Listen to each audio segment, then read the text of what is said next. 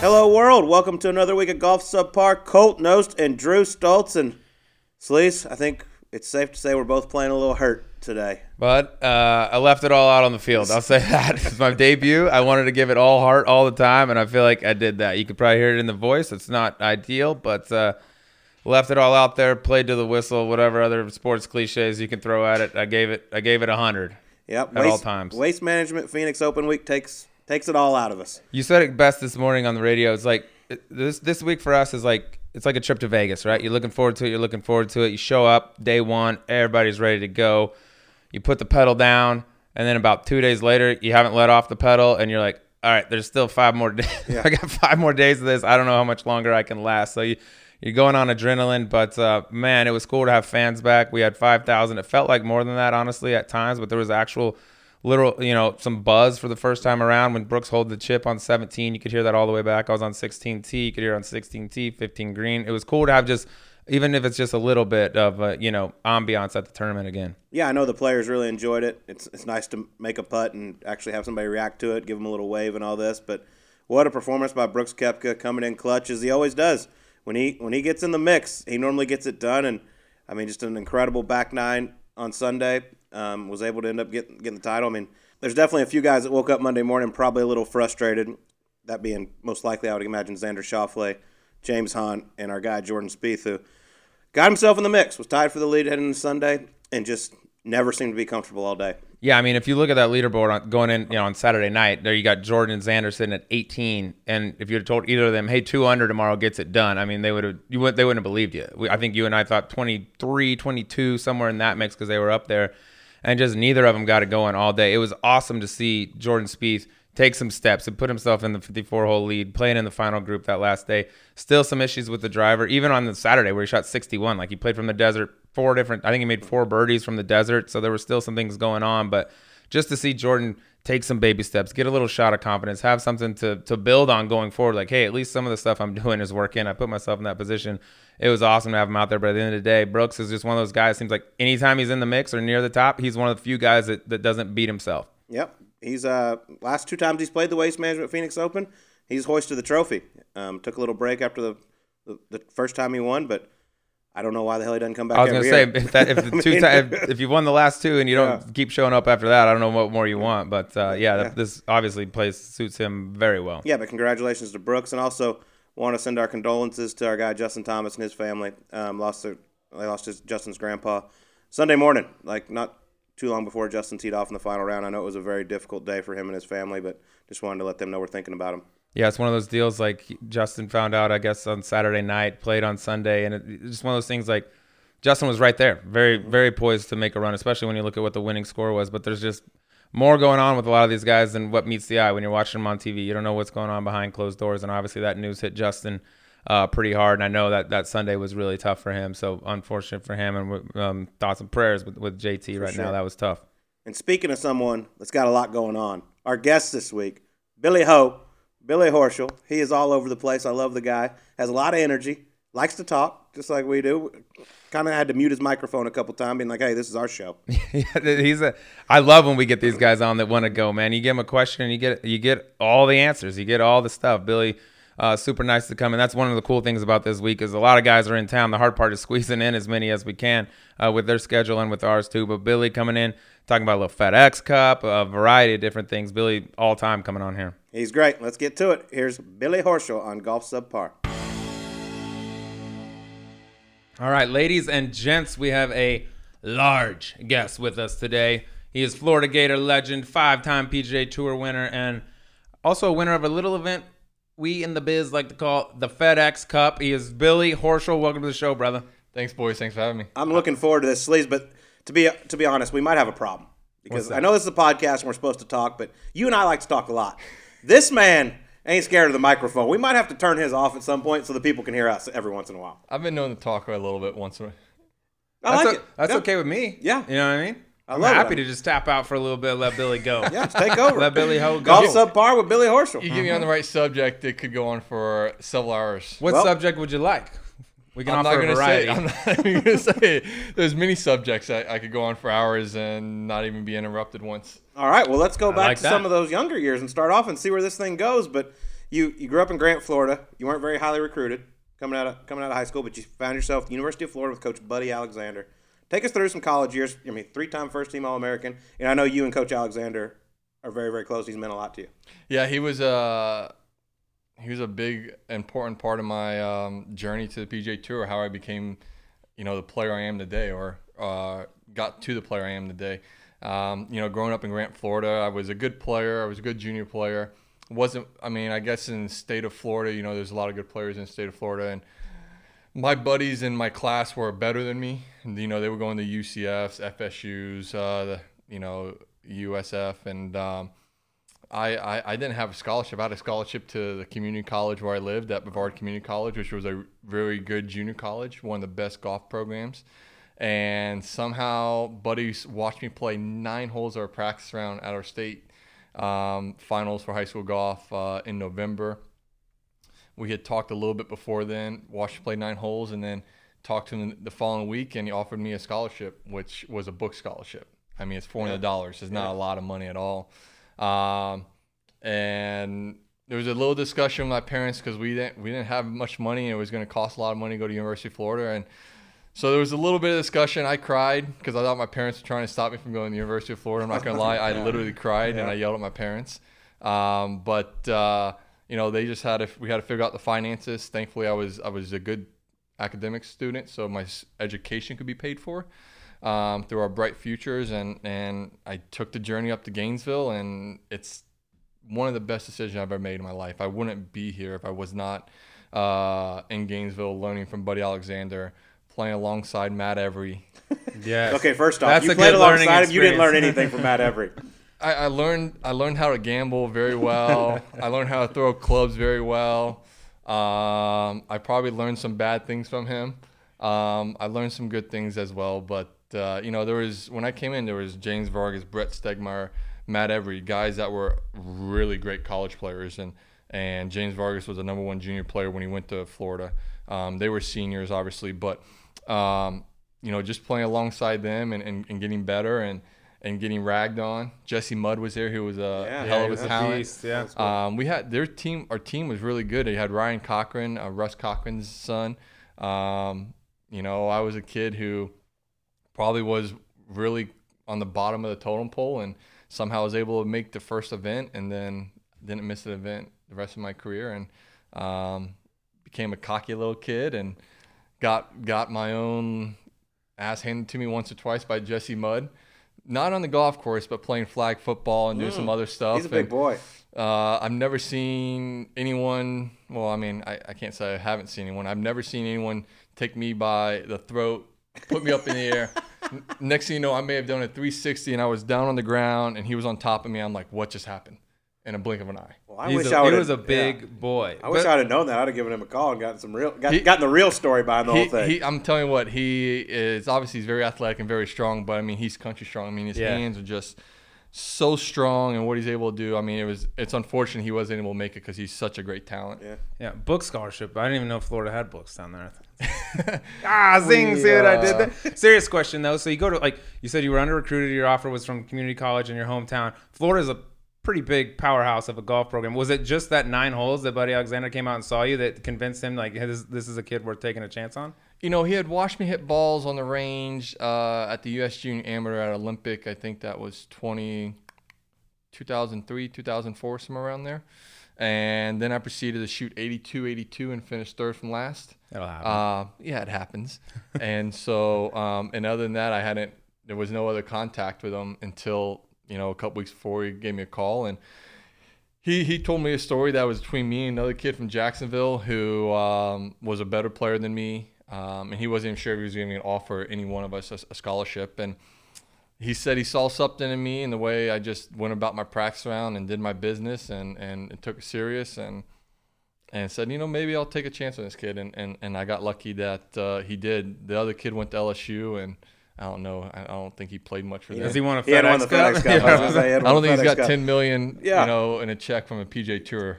Not many have. Pretty Billy. good bet, I would say. But I mean, that makes that's what one of the reasons why Buddy Alexander is one of the greatest college coaches ever. I mean, you got to spot the talent, yeah, hidden talent. he did a good job with that. So Well, let's fast forward a little bit. Like I said, you were a three-time all, first-team All-American. And then you and I got to play together Yep. on the Walker Cup team, where the red, white, and blue over in Northern Ireland. One of the greatest teams ever, if not the greatest team. I ever. think it is the greatest team. I, I'll say that till the day I die. Yeah, well, I mean, I mean, it's our opinion. How can you disprove it? If you can't disprove it, It's you know, all, fact, all these old timers, you know, these old timers, veterans say some team in, in the 60s or something was really good and they named names. And I was like, that's nothing. They didn't have eight out of ten on the no, PGA they Tour didn't. at one time. They didn't. And, um, you know, it was an unbelievable experience. I, I think that's one of my greatest memories as as uh, in the game of golf because we do everything as you know individually, but the coming together as a team and have a, a great group, and we had a great group. I mean, this was a, um, you know, you take Kyle Stanley and Rickie Fowler out of the, the ten, the other eight or seven of us hung out a ton Mm-hmm. doing amateur golf. I mean, when I say we hung out, we played a lot, and then we would go out at night doing the amateur amateur scene. We had a, a lot to drink, and then we would come back out the next day and, and shoot a hell around the golf. That's what amateur golf's all about. the- Living the dream. I'm telling you what, amateur golf is not that way anymore. I don't, I don't think they do it the way They're we did it missing out. They are missing out. It was a lot of fun. Um, but that was a hell of a team. I mean, Rickie Fowler was 18. Kyle Stanley was, you know, 19. We had a really young team, but um, Colt and I, I think we were the cheerleaders of the team by yeah, far. we were the vocal. Oh, we I were the vocal team. Oh, okay. Vocal leaders.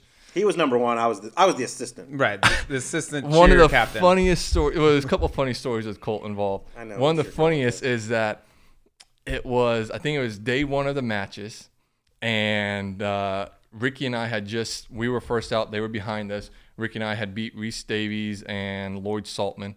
Um, and so we're in there in the lunchroom in, in between the sessions, and and Colt comes in and he is pissed. I mean, he's I don't know. He said, "God damn it, Mo- Dustin effing Johnson," and I so and I was like, mad. "We're like, what happened?" And he said. We had 210 yards to the, to the pin on 18 front. to the front, yeah. and he laid up. It was alternate shot. We were one up against Rory McIlroy and Jonathan Caldwell. 210? We had two ten front. I was in the. I hit. I hit the tee shot. Right. First cut. I 210, 232 hole. He's like him and the caddies both go. We should lay up. I'm like, lay up. It's a five iron. You're gonna hit a five iron. It's a I was par like- five. It's wide open. There's a And they- little bunker there on the front right. Yeah. It means and they had to lay up already. Yeah. And I'm like, we're one up. Like, hit this thing anywhere in Step front of the on green. their and it's throat, yeah. over. And he goes, Yeah. I want to lay up. Lays it up in the tall fescue. So I hack a sandwich out, goes over the back. I'm like, Jesus Christ, are you kidding me? This is about to happen. He hits this chip into the hole, drills the pin, and goes to six feet. Rory makes like a 12 footer for par. So now I got six feet for par to, to win the Oh, match, boy. and I miss it. And I just fucking lost it. And I was so mad. I came in, beat the shit out of the table. I was so mad. And Dustin's over there like, bro, it's fine. Yeah, I'm like, yeah. "It We tied, dude. this is DJ. yeah, it ain't fine. I mean, when people think of DJ now, he's been that way from day one since we've all known him. He's like, bro, not a big deal, man. We'll get it. Relax, dude. There's Like, another like, match. we're We'll gonna go. We're gonna go out this afternoon, and we we destroyed. You know, we played a great singles match, and that was a great uh, time. I mean, just unbelievable. We were there for I think five or six days before the matches even started. We were in Dublin. Went out. We tried to get Kyle Stanley to at least talk to a girl. Um, that was a challenge No in good? itself. Well, Oh, we dude, would. We. I mean, Colt. Colt, DJ, myself, Webb, we would just sort of mingle around and start talking to some girls, and then Kyle would come over, and this was when Borat came out, and Kyle would come over and literally first thing he would just start talking like Borat, and we're like, "What That are was you his move? That Yeah. was his move. Didn't work. Did not Hard to work very believe that well. doesn't work. I got to rethink my whole shit then. And so it was absolutely hilarious and uh, great time. I mean, and then one of the funniest, uh, still one of the funniest things I think is. Um, This is this is not After- about me, Billy. yeah. This is No, about if you, get, if you got something where you can, This yeah, is, give I us mean, a little juice. so we win, we do the ceremonies, we go back, shower, we got this little dinner with family and, and the all the officials and everything. And, and Colt literally may have been there at dinner for maybe 15 minutes. He may have been in his chair for 15 minutes. And next thing you know, he starts coming in and he is the waiter with a platter of shots, of red shots. It's time to And get amongst it. Fireball. No, that fireball wasn't out yet. No, Fireball Oh. wasn't out yet. So red, it was though. red shots. And then next thing you know, five minutes later, he comes back and it's blue shots. And then five minutes later, it comes back and it's white shots. Patriotic. And, That's it. and I mean, God bless America. we destroyed the bar at that unbelievable hotel. We had Slim champagne. Donald will never be I mean, same. champagne was being sprayed all over the the ceiling and everything. Mm-hmm. Trip Kuehne's little boy, who may have been about eight or nine years old, was there having a good time. He was not drinking. Let's clarify that there was no drink for the eight year old. But no, it was just uh, it was just great because we hadn't won. The United States team hadn't won since early '90s over there, and we had heard so much about it. And you know, to go over there and win and, and have the experience we did. I mean, Chris O'Donnell was in Yeah. in the bar with us. Oh, really? The actor. Robin. Batman or Robin? Yeah, Yeah. He's Robin Sleaze. Yeah. Yeah. He ain't cool enough to be Batman. and, Worked and by the way, way. I heard last night from Peter Tomasulo, uh, Chris O'Donnell listens to this, so He comes out to the Rock a decent amount. Yeah. he's out there, a big golfer. you're Robin. You're That's nice to have you're Robin in your Batman, corner. Chris. Yeah, That's real nice. but no, it was just a great week. I mean, like I said, it was an unbelievable. And you got to, experience. and you played Rory I played McIlroy. Rory Yeah, you three clipped- three matches. I I, I got he was the better. 17, right? I think he was 17. Him and Rickie were similar Yeah, ages. 17, 18. Yeah, 17, 17, 18. yeah. Did you know, like, just watching him then, like, this kid's going to be a superstar? Well, I mean, I think we all knew going over there that Roy was this this superstar. He just finished low am at the British Open, um, you know, a couple months prior, and you know we knew he was turning pro after, and he, I mean, he was impressive. But I mean, was he? Did I think he would be the guy he is now? No, but there was that potential. But I mean, he wasn't a world beater the way he was. Uh, but uh, I mean, it doesn't shock me that you know he's done what he's done. I mean, he's he's had that talent, he had that gift, and and it was pretty cool to see what he's done since he's turned pro. He Would you go two and one against him? Two and one. He he. That's uh, nice. That's a nice thing to hold he, over his head. He now. was a little pissed at me because I was a little, A little pissed? in our in our matches. I guess one of the matches when Rickie and I we were we were four down after five holes of our front nine, and Buddy Marucci comes over and wants to give us a pep talk, our captain. And and Rickie's like, listen, we're both like, buddy, we're fine. We played like shit. Like we're fine, no worries. Well, we turned all square, and then we beat them. Jesus, I don't remember that. Yeah. Then we beat them, I think, uh, two and one. I think it was. Um, couple holes prior before we won, Rickie hit a bad iron shot. There was a par three that hard had to win hard off the left, and the way the green was, bunkers, high bunkers to the right, and Rickie had been over there all week in those bunkers, and I hit this great bunker shot, and the ball's coming down. It's looking like it's going in the hole, and I come down like a damn cheetah, yelling at the top of my, Running you know, after the ball. running after the ball, go in, go in, and it lips out. And I, you know, I guess he was pissed about that. Um, you know, I guess he was pissed about the day before when we played our singles matches. And so the first hole, he nukes a drive. I mean, he hit one so far down there. I mean, he had like literally an eight iron in the green, and he hit it to 15 feet, and I had 10 feet for birdie or, or whatever, and he makes this eagle putt, and he gives out the biggest yell because he's like, he's letting me know this shit ain't happening anymore. This is like, my house. This is my house today, and I was like, damn, I'm fucked. That's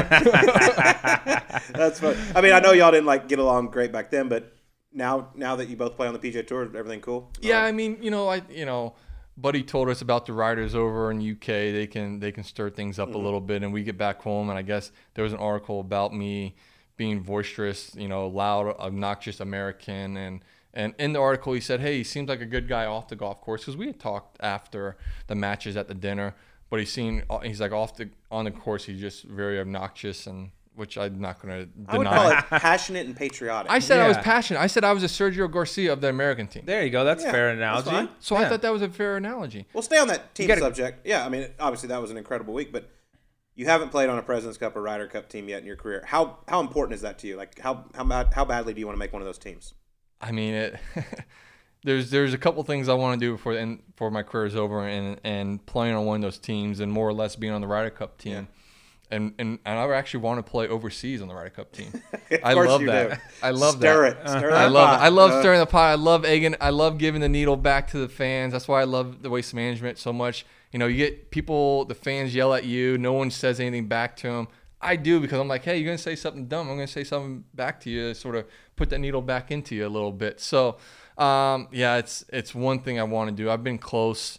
Um, I haven't uh, taken care of my business to play well enough to make it on on points, and then then it's up to the captains to pick. And uh, I think there's only been maybe one or two years that I thought was I was close enough being picked, but I haven't done my part to, to at least give myself an opportunity. And hopefully, you know, it happens here in the next handful of years before. before But you're you're a guy I would call. Tell me if you agree with this. A bulldog. I would say you're a bulldog of a competitor. When you get in the hunt, you get in contention. Like you got to take your last breath if somebody's going to beat you, right? You're you're Yeah. one of those guys. And there's a handful of those guys. Do you think that goes back to your time with like being under recruited as a junior and feeling like the underdog when you go to Florida, or was that always kind of the way you were? I think I've always had that that ability that you put me in the high pressure situations. I, I excel in those. I've always done very well.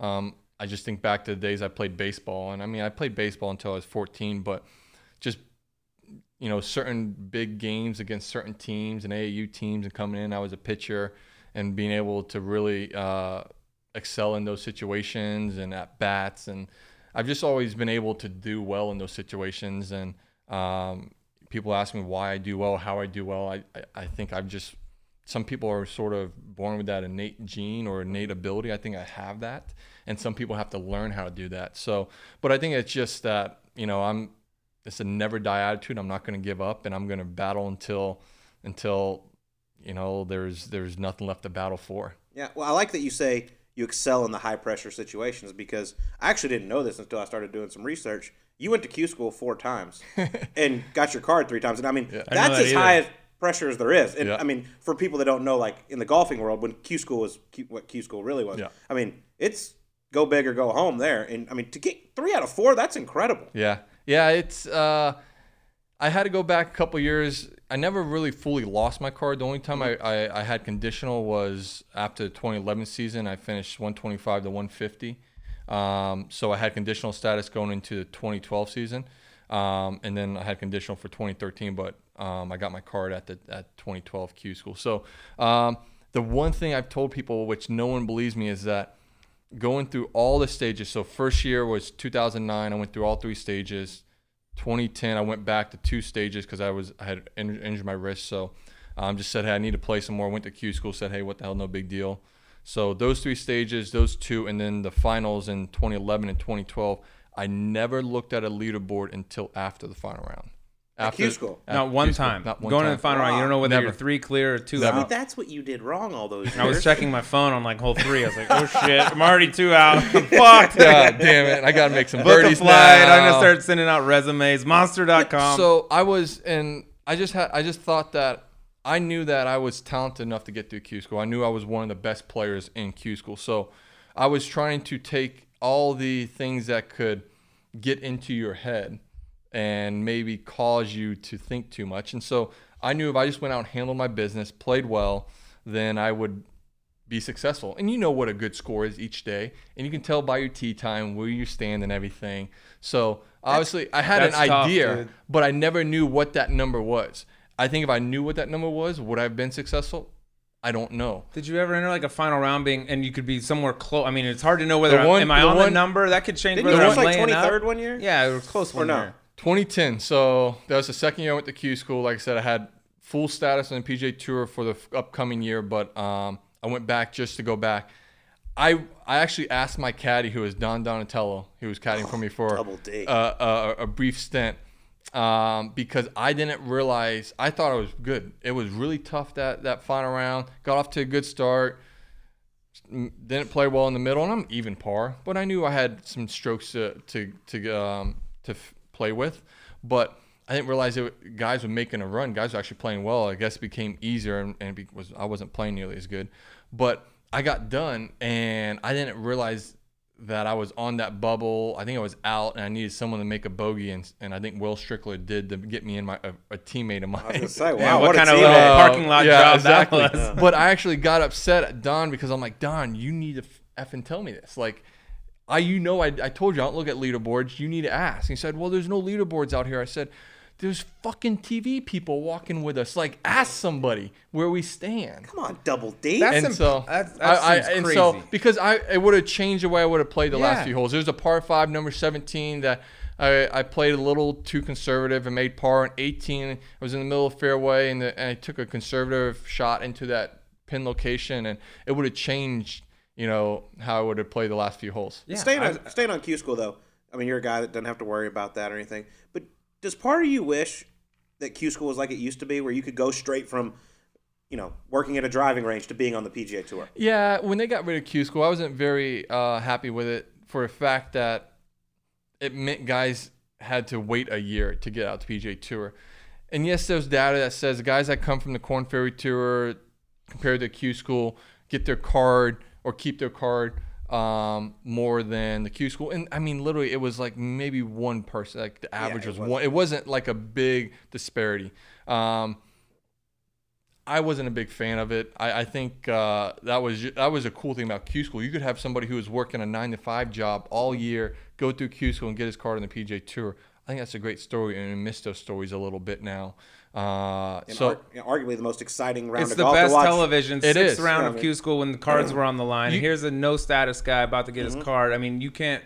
Guys can't breathe. I couldn't breathe watching it. Yeah, and and so I think that that was just so great to watch and see. You could tell who had that little it factor, who could handle the pressure. I mean, the thing that I always couldn't understand is everyone's like, well. If I don't get my card on the PGA Tour, I'm like, well, you got the web.com or your Corn Fair. You're gonna, you got job status. Yeah. You know, that final. The I thought the bigger one was second stage because if you didn't get the final, you mm-hmm. didn't have anything. Agree. Second- Second stage was the nerve wracking one for me my first year because I'm like, man, if I don't get through here, I'm playing mini tours. I don't want to freaking play mini tours. You know, I mean, I was We fine. call I, them Jicky Jacks. Yeah, Jiggy Jack tour. Yeah, that But- second stage final round that is a second beast. stage is that final round is a beast, and so uh, yeah, I mean that's where I think you should have some cameras. Is that second stage final round? But you see I miss shit. those. You would, you would, and so I miss the old Q school. I wish we would bring it back. It won't ever come back, unfortunately. Yeah. unfortunately. even if it's just for five, something like let somebody get out there. That's what But I said don't when think they, when they'll they were it doing. I said let's have it for five or seven spots. you Yeah, know? it's just something. Just so, it- so something. it's possible. yeah, Yeah. So But you know, you, you start making your way in 2013. You get your first win over at Zurich. Mm-hmm. Missed, made a made a hundred cuts in a row. It seemed like. But I want to fast forward a little bit because we don't have four hours to talk with you here. We, you know, we, got, we got limited time with Billy Ho. I want to go to 2014. Yep. You're having a nice year. You enter the playoffs at 69 yep. in the FedEx, which pretty good year. I, mean, I Solid tell a lot of guys, you finish Solid 69th about 15 years in a row. Nice living. Things are good. Yeah, you miss the cut. You fall back to like 82 or whatever, and then you go to Boston Yeah. and you finish second, and then you go win-win. First off, you should have won all three. Yeah. You should Agree. have. Yeah, way to go, Billy. Agree. Can't believe you hit that iron Idiot. fat. Choked. Yeah. Choked from John. But I want to Miller. know. So you, you finish second, then you finish first over in Denver at Cherry Hills. You head into East Lake with a chance to win the FedEx Cup. What was that week like? Like going to bed every night knowing, you know what? In a couple of days, I might win ten million dollars. I uh, it was funny. I got asked Sunday after I won BMW championship um, from uh, one of the interviewers, one of the journalists. What you know? What do I expect at tour? Cha- I mean, tour championship, FedEx Cup. You know, do you think you have a chance? And I mean, cocky me. I, I just came off a second. I just won. I'm feeling really good about my game. And No one's playing better. deep down inside, I said, I want to say I'm gonna fucking win. Like, yeah, I'm gonna fucking win. Um, but I said, you know, if I was a betting man, I'd put money that I'm gonna have a chance to win on Sunday. I'm gonna be in the mix to have a chance to win. And it was just a, a great week of nothing changed. I did everything that I had done the weeks prior. Felt great. I think what helped me Saturday night, um, because I was tied for the lead with Roy.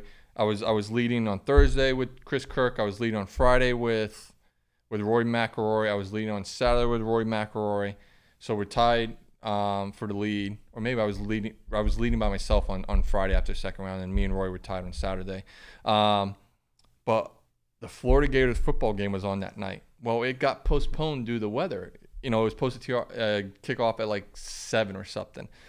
It didn't kick off till nine or ten, which is perfect for me because I don't sleep a lot, and I needed to somehow sleep as much as I can or stay up as late as I could. So I stayed up until like one, two a.m. in the morning, watched the entire Florida Gator game, went to bed, woke up, and it was like the first time I woke up and uh, having a lead or something like that, and I had a sense of calm, like just super calm, wasn't nervous, just was like, hey, this is gonna be a fun day. Like I was like, wow, this is surreal.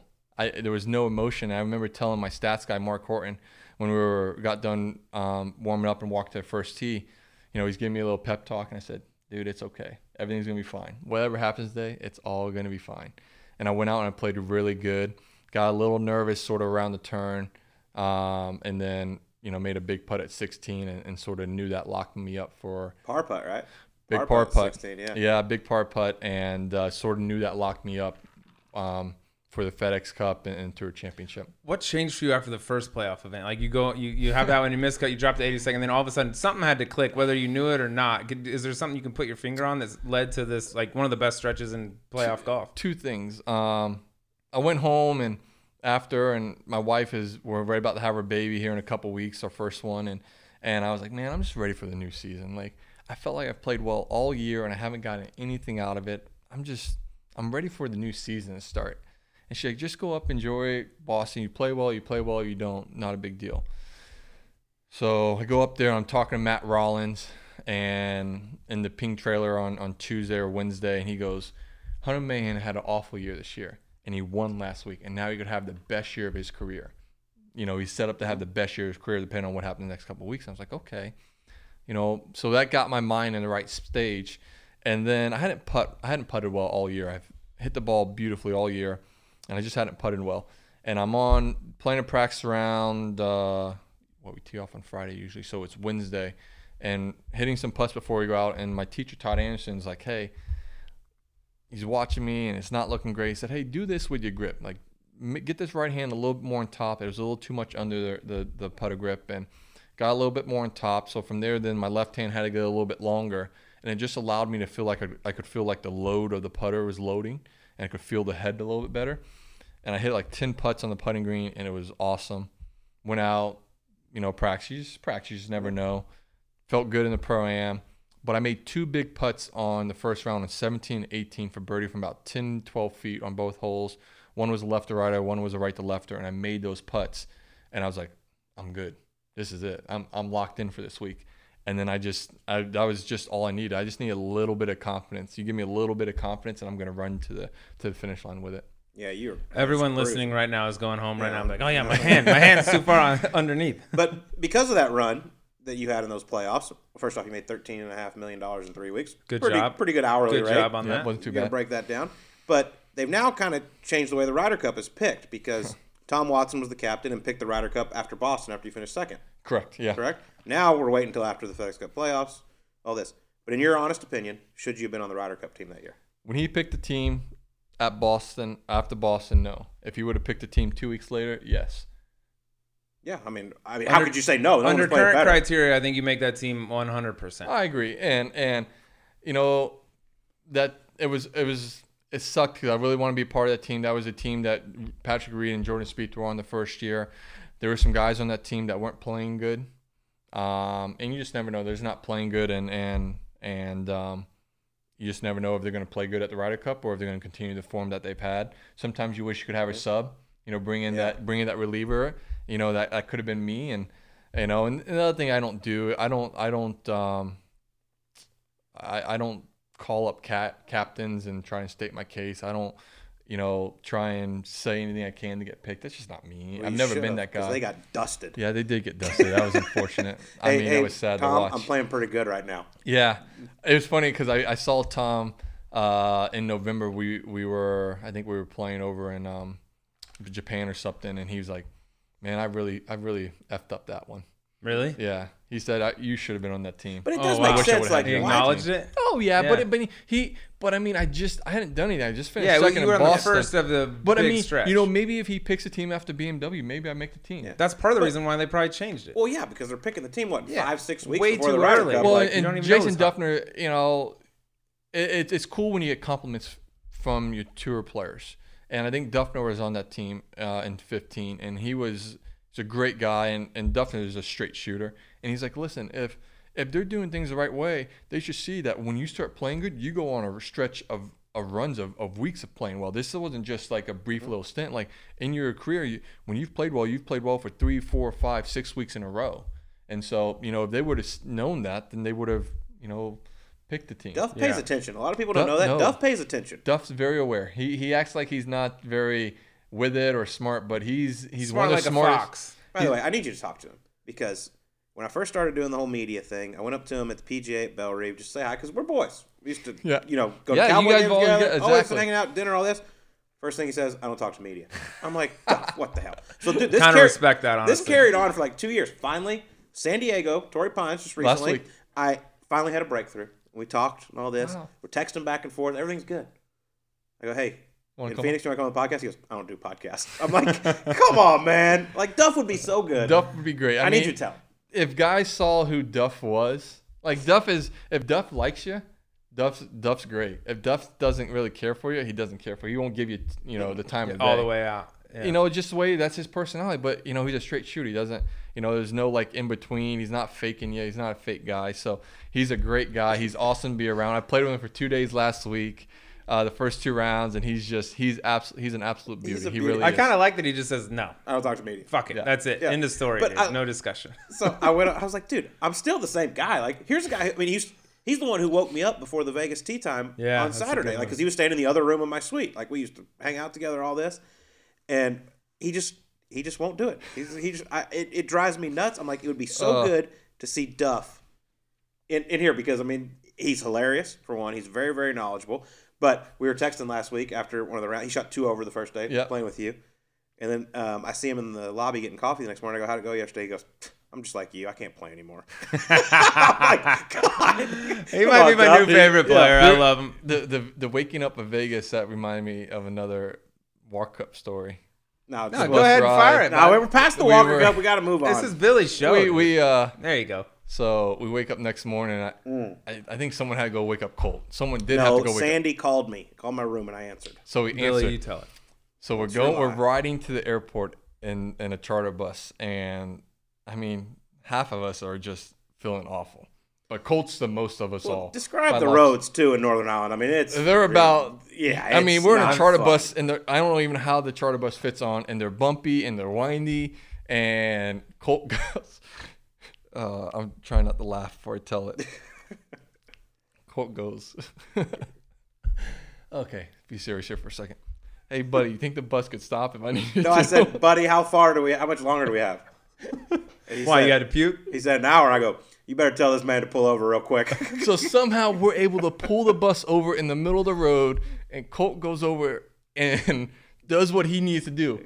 The funny part was Dustin Johnson co- chases him off the bus, is right behind them with his phone videoing the entire thing. Yes, as any good teammate would, by the way. my guy. We need to see if that footage still exists. He's probably got it. I We threw might up need some to dude's see it. driveway. There was red, white, and blue splattered all over the everywhere. I was about to say, you're taking Uh, shots that are red, white, and blue. uh, you're yeah. gonna have stress. The And then next eat morning. dinner was a bad move. Yeah, Bad you did not eat any food. Hey, but I tell you what, I puked and I slept the whole way from. You Northern did. Ireland You were- home. I you felt slept great. Puke on that flight? rally. Yeah, like Billy. Bob. Yeah. Yeah.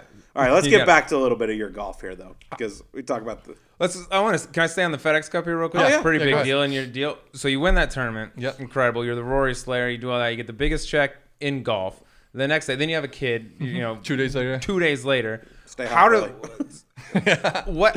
How did your life change, like from a day to day perspective, after you get a check for that much money, knowing like basically, I've done it. Does anything change for you personally at that point? No, I think I, I mean I said at the time, you know, that happened and and it still holds true today. All it did was, you know, it allowed me to be financially set for for my life. Um, I mean, to a certain extent. I mean, you know, you live within a means. Yeah, that ten million go a long way. Um, uh, it's not ten million. I mean, it's a million uh, deferred and then nine million a lot of based fucking money, taxes. Billy. It's a shitload. It's a yeah. lot of money. It is. But I mean, you know, not coming from money, I was able to help my parents out, do stuff for my brothers, you know, just, you know, take care of people who've looked after me for so long. And, and it didn't change who I was. It may, I mean, I put more pressure on myself. I mean, I put my, put a lot of pressure on myself, period, but probably put more pressure on myself to try and live up to that a little bit. Um, which is a detriment to me, and it's more likely a detriment to majority guys in, in the game of golf when you try to live up to something like that, thinking you, you should play like that all the time. Um, but it was just it was it was awesome. It was a great time and it was a lot of fun. The one thing that no one believes is that Jim Furyk did it. I know a lot of guys. I never looked at my bank account. Usually it gets put in. Usually our, our money. What you, that's the Usually- most fun part. Usually our money gets put in on think. Tuesday. fucking Comes through on a Tuesday. And Jim Furyk told a story before I won. I, I remember him saying this a couple years before I won. You know, he you know he said he doesn't usually look at his bank account, but he did that day. Like he was like looking at it. And he's like, usually the money's in it by this time. And yeah, I think he wind up calling somebody at the tour like, hey, Where's my where's money? my Yo, money? where my money? And Yeah. so yeah, I just never did that. Like I- it was. I it was, was even clicking I asked- refresh. I was with two Speed hundred the week after he won his, and I was like, "Did you get that deposit yet?" He's like, "I don't know." I'm like, "You don't know." Yeah. How do you not know? Call kidding me? somebody Yeah. right now. I mean, Yeah, I, you got I- people too were much money. shocked, but Yeah. I mean, it was, Yeah. it was just one of those things. It's like I know it's in there. I don't need to see it. So any toys, anything like we always like Justin Thomas when he wins, he treats himself to something. You got any? Did you after a check like that? You do one thing for yourself, something cool you always wanted. No, No. it's hard to believe. Dude. No, I'm- I'm not a Built a big- pretty sick house. Yeah, yeah, and- then I just sold that house. Oh, you did? yeah. Um, yeah, I mean, we had my wife and I had talked about buying a house anyways, and we were going to start looking after, you know, sometime after the baby came. It all it meant was we were allowed, allowed to pay cash. We paid cash for the house, and we paid cash for all the renovations. Um, and it just that was a really cool thing to do. And um, yeah, I'm not a I'm not a big like toys. I I I love I love toys. I would love to have all, a lot of cars. I would love to have a lot of watches and everything. But when it comes down to it, I'm just not. I'm like, okay, well, I need w- one watch. I bought one watch my life, and I'm I have ten watches because I've had some deals and done some events where I got some watches and.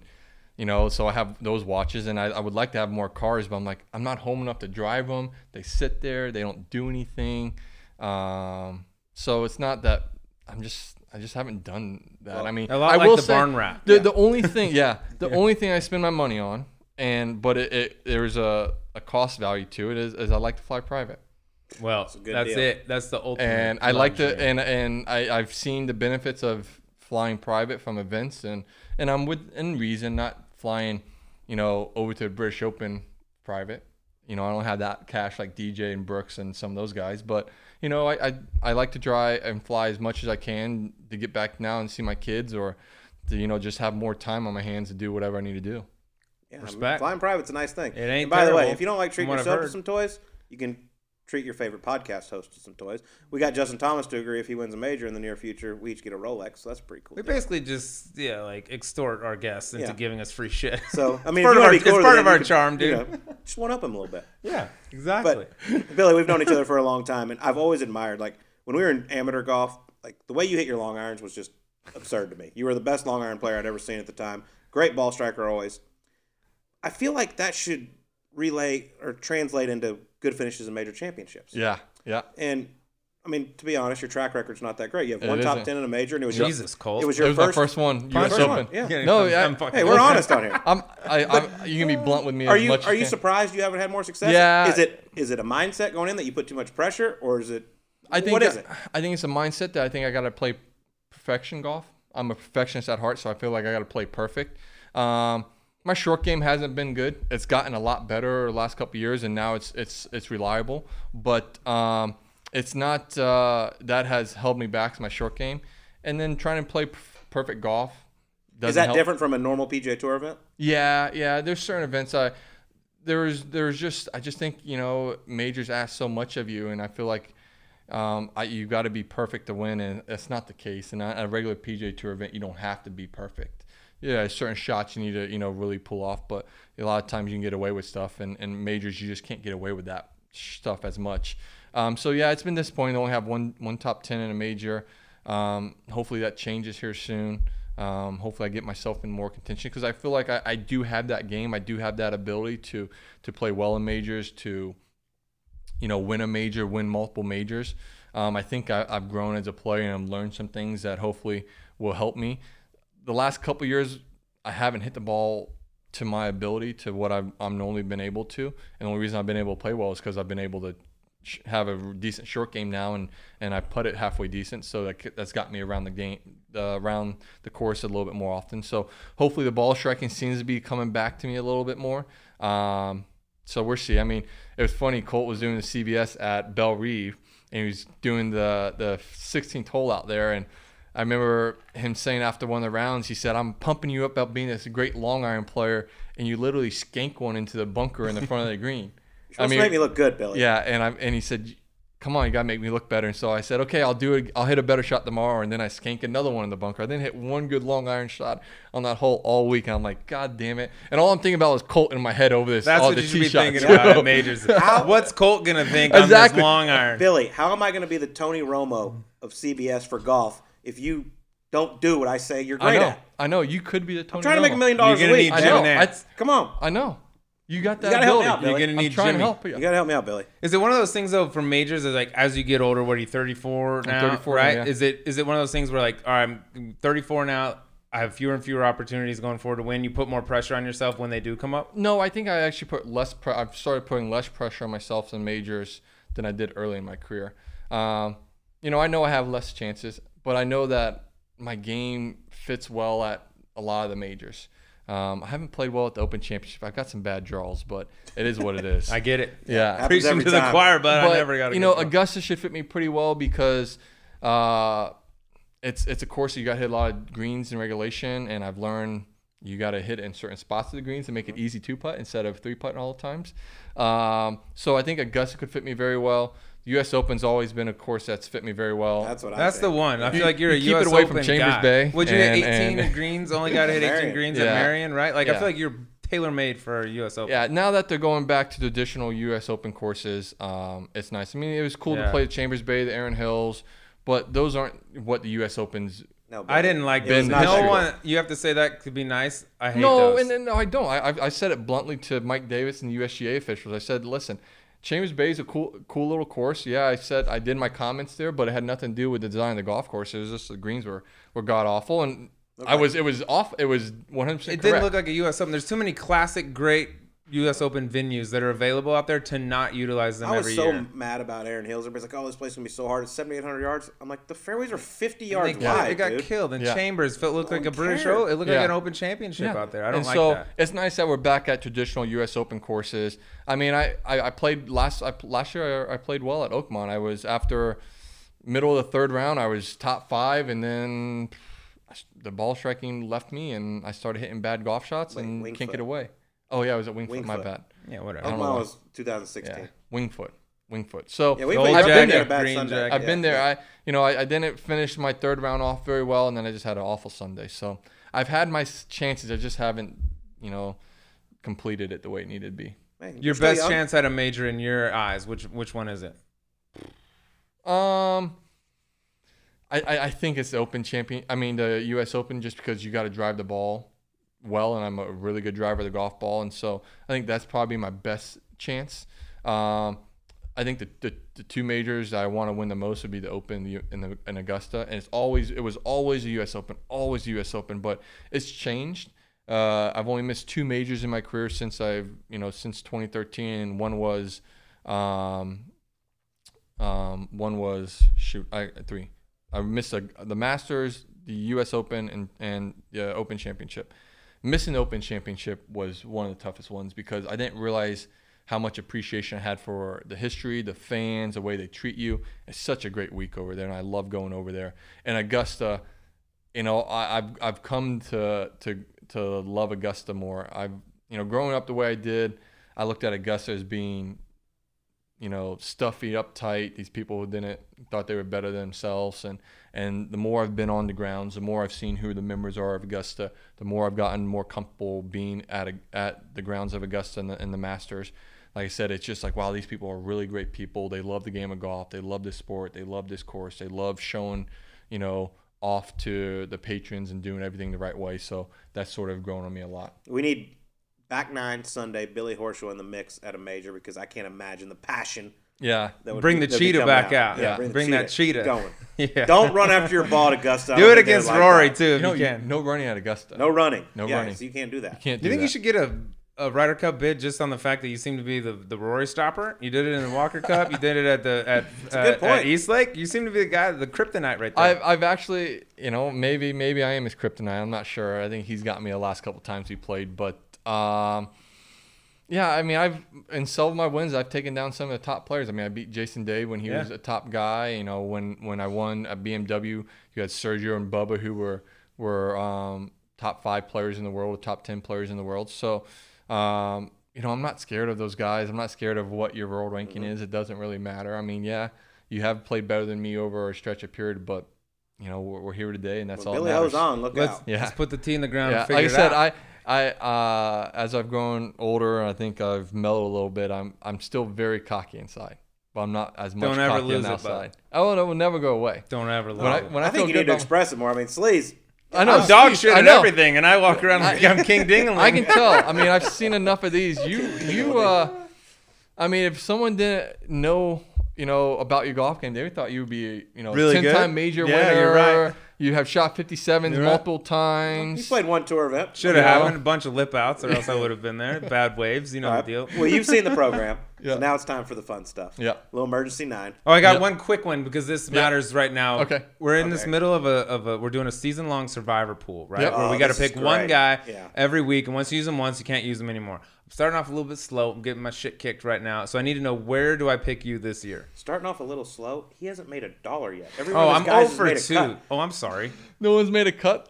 I'm oh, Well, I, he's Russell 0 for 2 Henley- on subpar. On Gravy and the Sleeves on Sirius XM, he's 0 for 3. I'm 0 for 3, which is hard to do, Ugh. granted, but I had Henley and Charles Howell, who was 17 for 17 at Torrey Pines missed cut. So I need to know where should I be picking you, and you can't pick him when you're So my stats guy would s- give you three courses. One of the three courses I have to get there.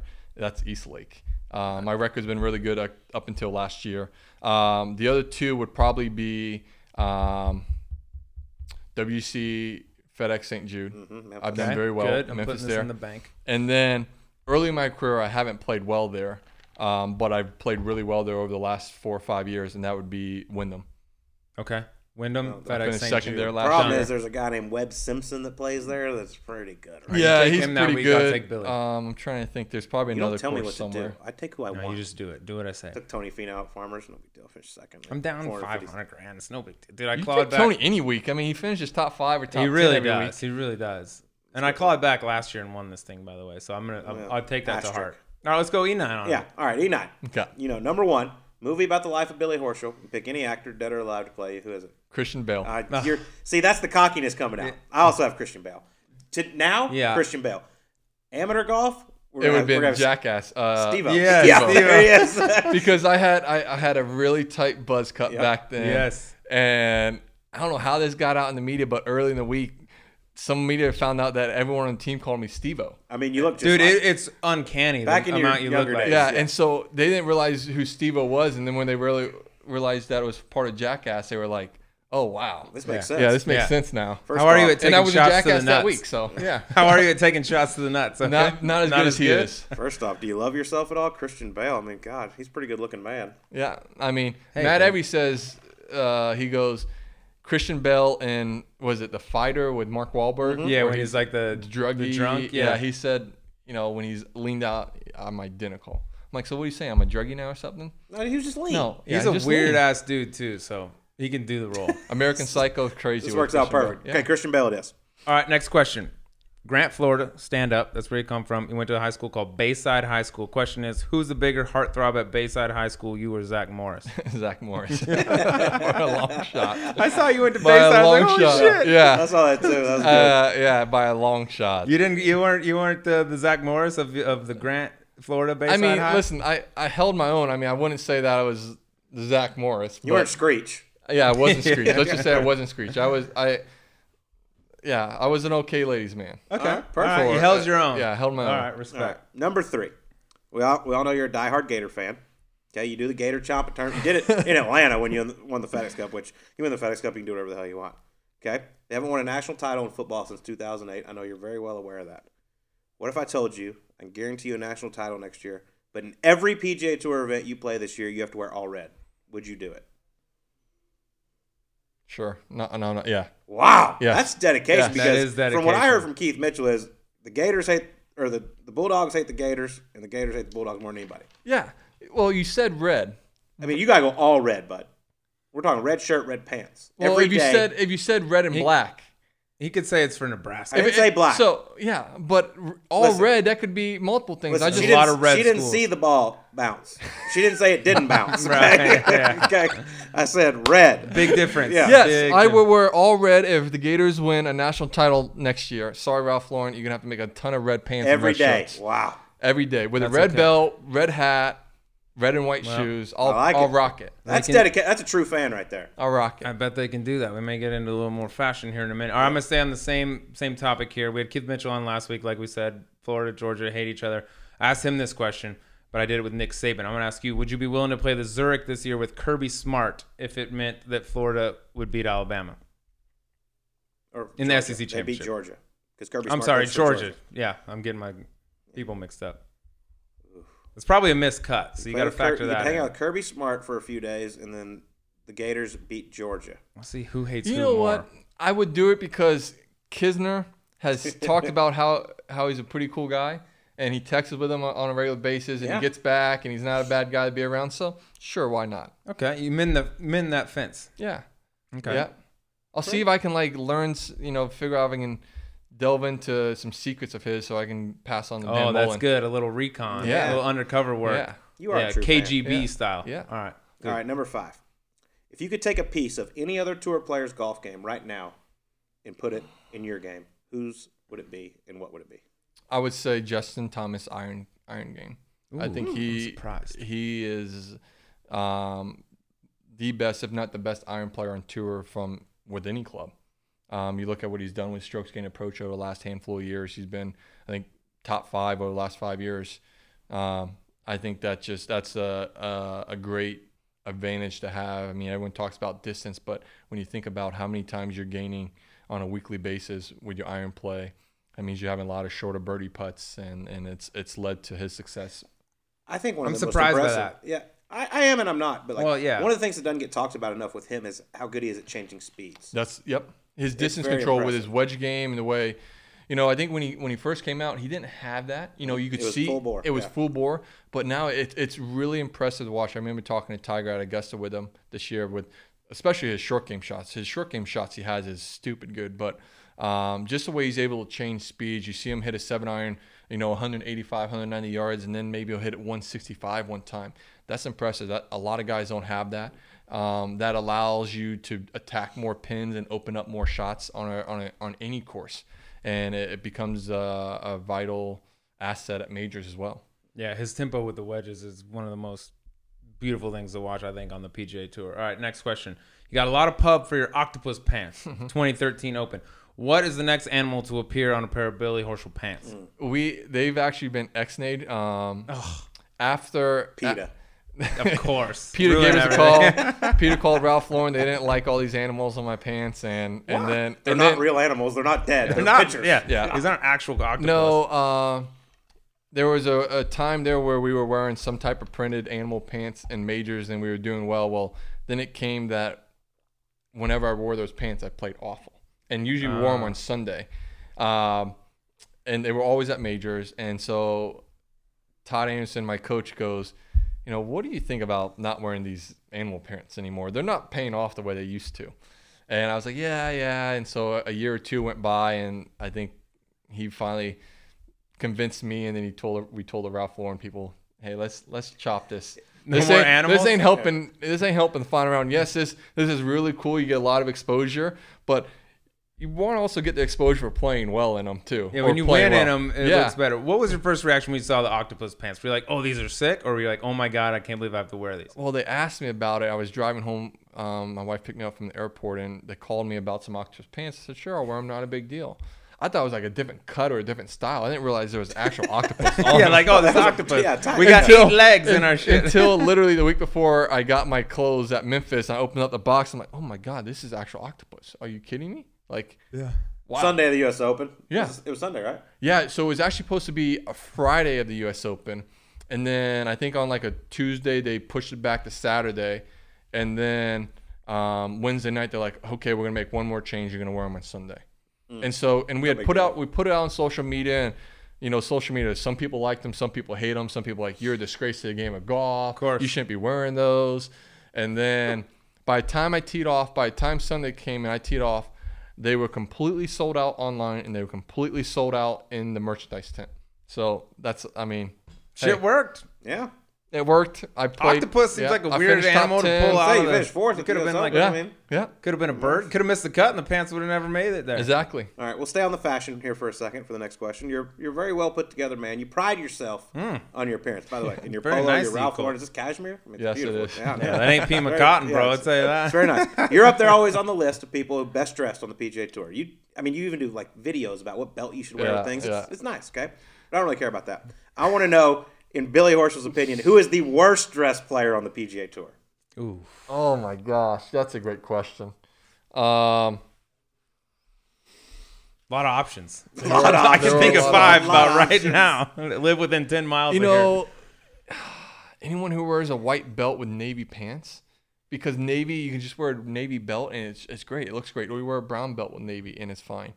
Oh man, I'm trying to think. I don't want to throw anybody. No, under you got to throw one him over and then put it in reverse and run him over again. Shoot.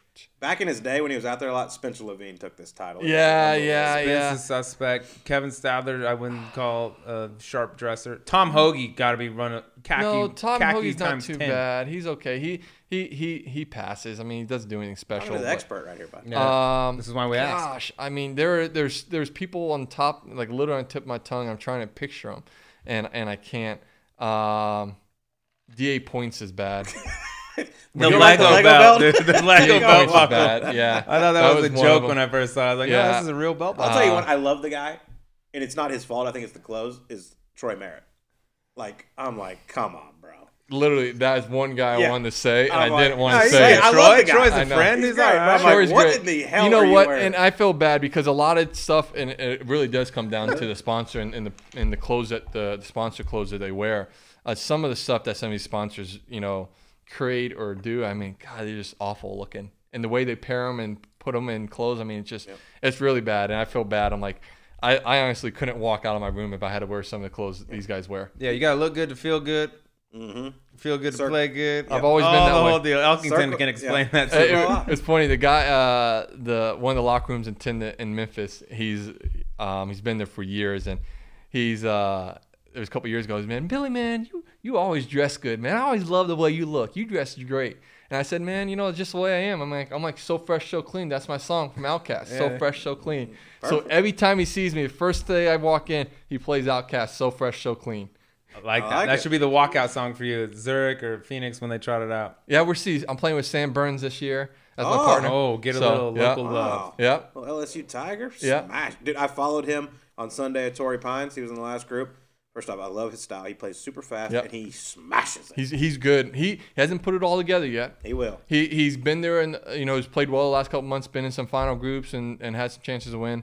He'll figure it out, but he's That's so a good, good, team right there. I like so that. good. He's really good, and I'm excited about it. I'm gonna be in New Orleans. I'll use Alright. Sam Burns that week as my survivor, even though it grandfathers you in as well. All right, next question. I got I get two for Billy. All right, next question. Which Florida Gator do you think has a better arm? Tim Tebow or Marco Wilson? Oh, Oh, got gosh. cannons, bud. Cannons. God, that was awful when Marco did that. I was watching the game and I and I saw him make the stop and I saw him throw something. I'm like, I don't know what that is. And then and then I see the flag and then I see it's a shoe. I'm like, you've got to be the dumbest person ever. how It loud? was- how, how loud you yell at your TV? Okay, I'm trying to think where I was. That was uh, God. December, and I was at. Oh, I was in. I was in um, Shark Shootout. I think QBE, yeah. I was at QB because I think that was our makeup game. It was our. I was. Yeah, I. I Not happy pretty- man. I don't think anyone was was next to me, but if they were, they would have heard me, and maybe they could have heard me down the hall. We I was still- not. I was pissed. You still haven't answered the question. uh, I'm gonna say Tim Tebow. Both got Timmy cannons. T. I remember watching. I was like, "There's no way LSU doesn't march down and kick a field goal to win this game. That's just ultimate. This will go down in history as one of the biggest bonehead plays." Yeah, And it was, did. and it, it was unfortunate because I don't know. You know, when we had to play Alabama next week, and if we would have won, would Yeah, that got a us total different It would have atmosphere, yeah. different atmosphere, and, and we gave Alabama a good run. Um, Mm-hmm. but uh, yeah, it was just it just killed a little bit of that that atmosphere shoe. at SEC championship That was a tough one. Who Yeah. throws a shoe? Who throws a shoe? Honestly. that was crazy. I've never seen anyone throw a shoe. I mean, he threw it 30 yards Oh, down the dude, field. It was, that's what I'm saying. 30 dude. yards down That's the why field. I put him I up mean, that was- against Slipped out of his hand, guys. It was no big It deal. can happen to anybody. I would have said, dude, I was trying to throw it to the sideline, like to the, you know, get it off the field. It wasn't going to work, Billy. No, it wasn't gonna work. All right. Last question. On your website, billyhorschel.com, says you met your now wife, Brittany, during junior golf, and it was love at first sight for you. But it took her a little longer to come around. Yeah, I want to know how long did it take her to come around, and what's the craziest thing you did to try to woo her? Or I stalked the shit out of her at, at. As you do. Just throw it out there. I stalked the shit out of the her. shit out of her. I mean, literally, we were at Doral. Stalk the shit we were of playing the Doral Publics, and I got to the first day. I think you know we had two practice practices, whatever. I'm, I see her on the putting green. I'm like, oh wow, that's cool. I'm gonna go putt, and then literally I stalked her when she left putting green. You know, I, I would leave too, and then like if I saw her somewhere, like I would literally like just start going that way, even if I was going the opposite direction. I mean, on short game? I'm it was short game. awful. Weird, but it's so weird. I was I was my game back then was shit, and and it's never been great. Let's just say that. Um, but um, she actually said the first words to me. We were warming up for the final round, And there, the range was really small. It's not what it is now. And you only got like 30, 20 balls to hit, and you had to hit them in like 10 minutes. So you always lined up behind the person waiting to hit. So I hit ball, I'm hitting, and then all of a sudden I look back and she's behind me. And I go, oh, hey. And she goes, oh, I see you're a Florida Gator fan. I said, yeah, I'm also going to school there. And she goes, I am too. I'm like, oh, wow, that's really cool. And so little mingling, and then um, we saw each other at some other um, uh, AJGA events. She'll there's this one funny story. I'll say this. She'll always sell, tell me this um, or bring it up. There was another girl going to Florida named Mallory Blackwelder, Julian Trudeau's wife, Love Mal. and so um, she was coming into Florida before Brittany. And so I remember going up to Brittany at an AJGA Rolex event in, uh, in Hilton Head at Long Cove, and I, I saw her. I ran up to her. I'm like, "Hey, Brittany, Brittany, hey, you think you could introduce me to Mallory and put in a good word in for me?" Oh, and good. and she was I didn't realize this till later. She was pissed. She was so excited that I was coming up, running up to her, thinking I was gonna, you know, Yeah, yeah. something special. Make 'em No, no, no. I was Billy.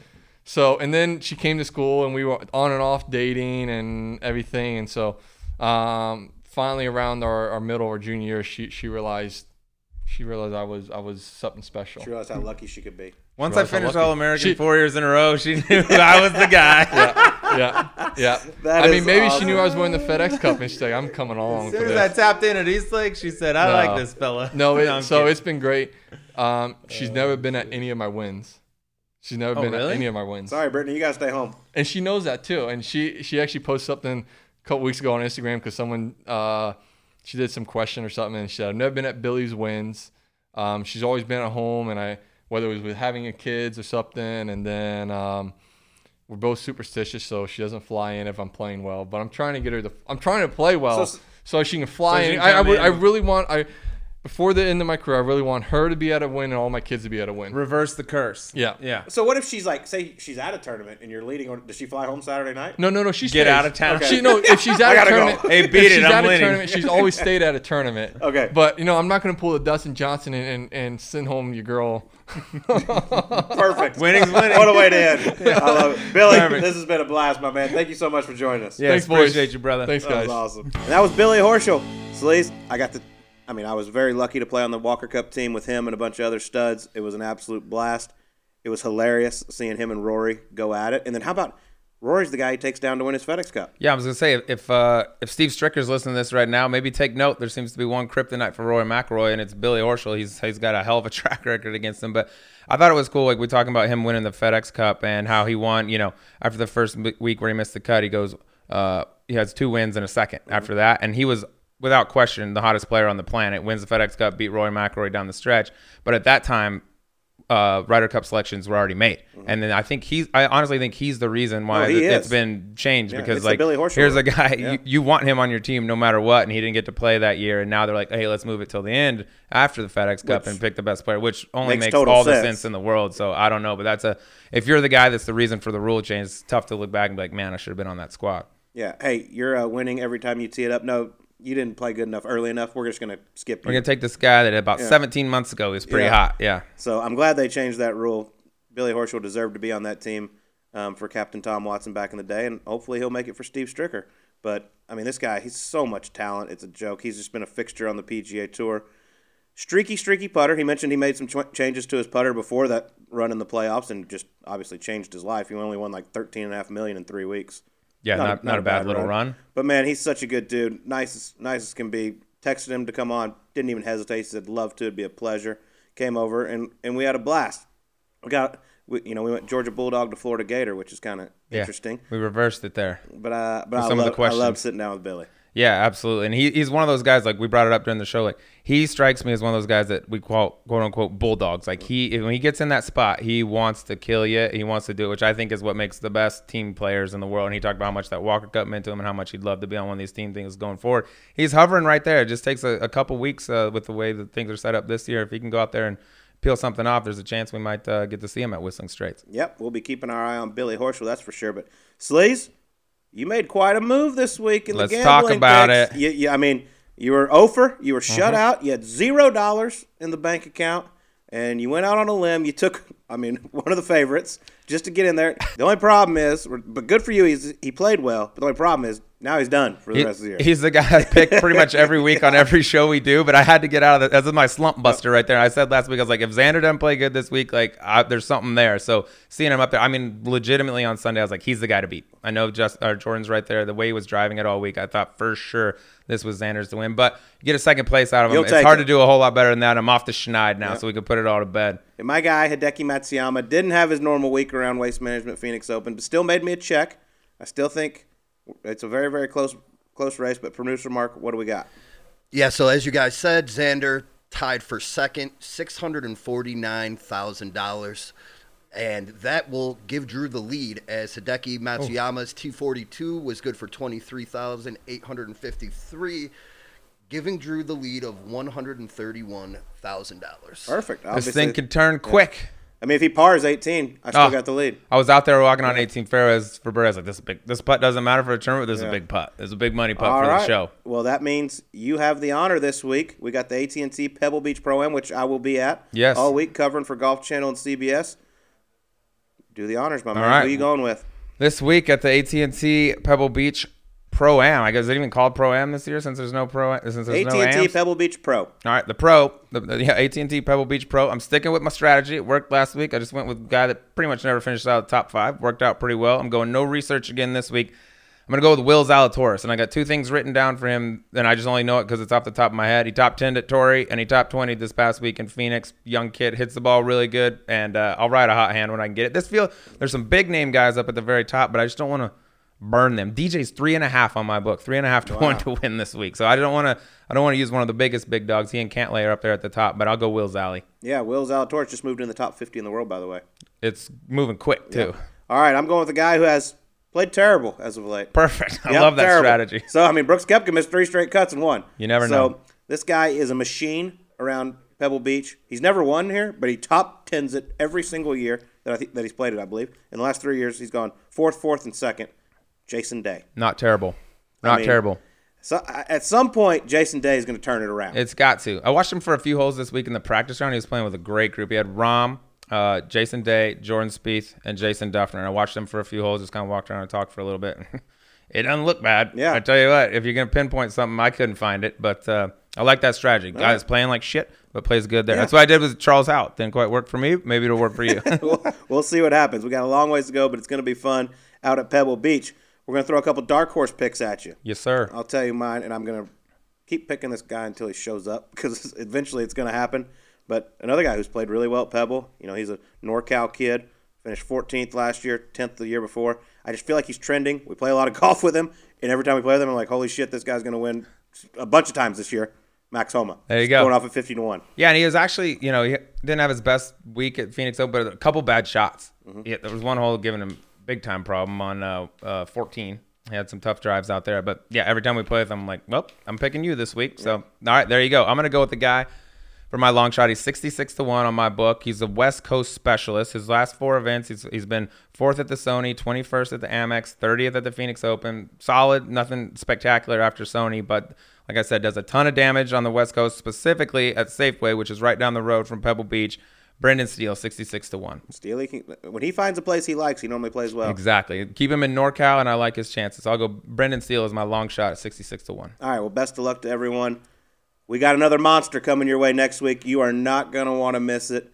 We're USA guys, Team USA all the way. But we got the captain of the European Ryder Cup team, Padraig Harrington, in the building, and it was an absolute blast. You are not going to want to miss it. Everyone have a great week. We'll talk to you on next week's Golf Subpar.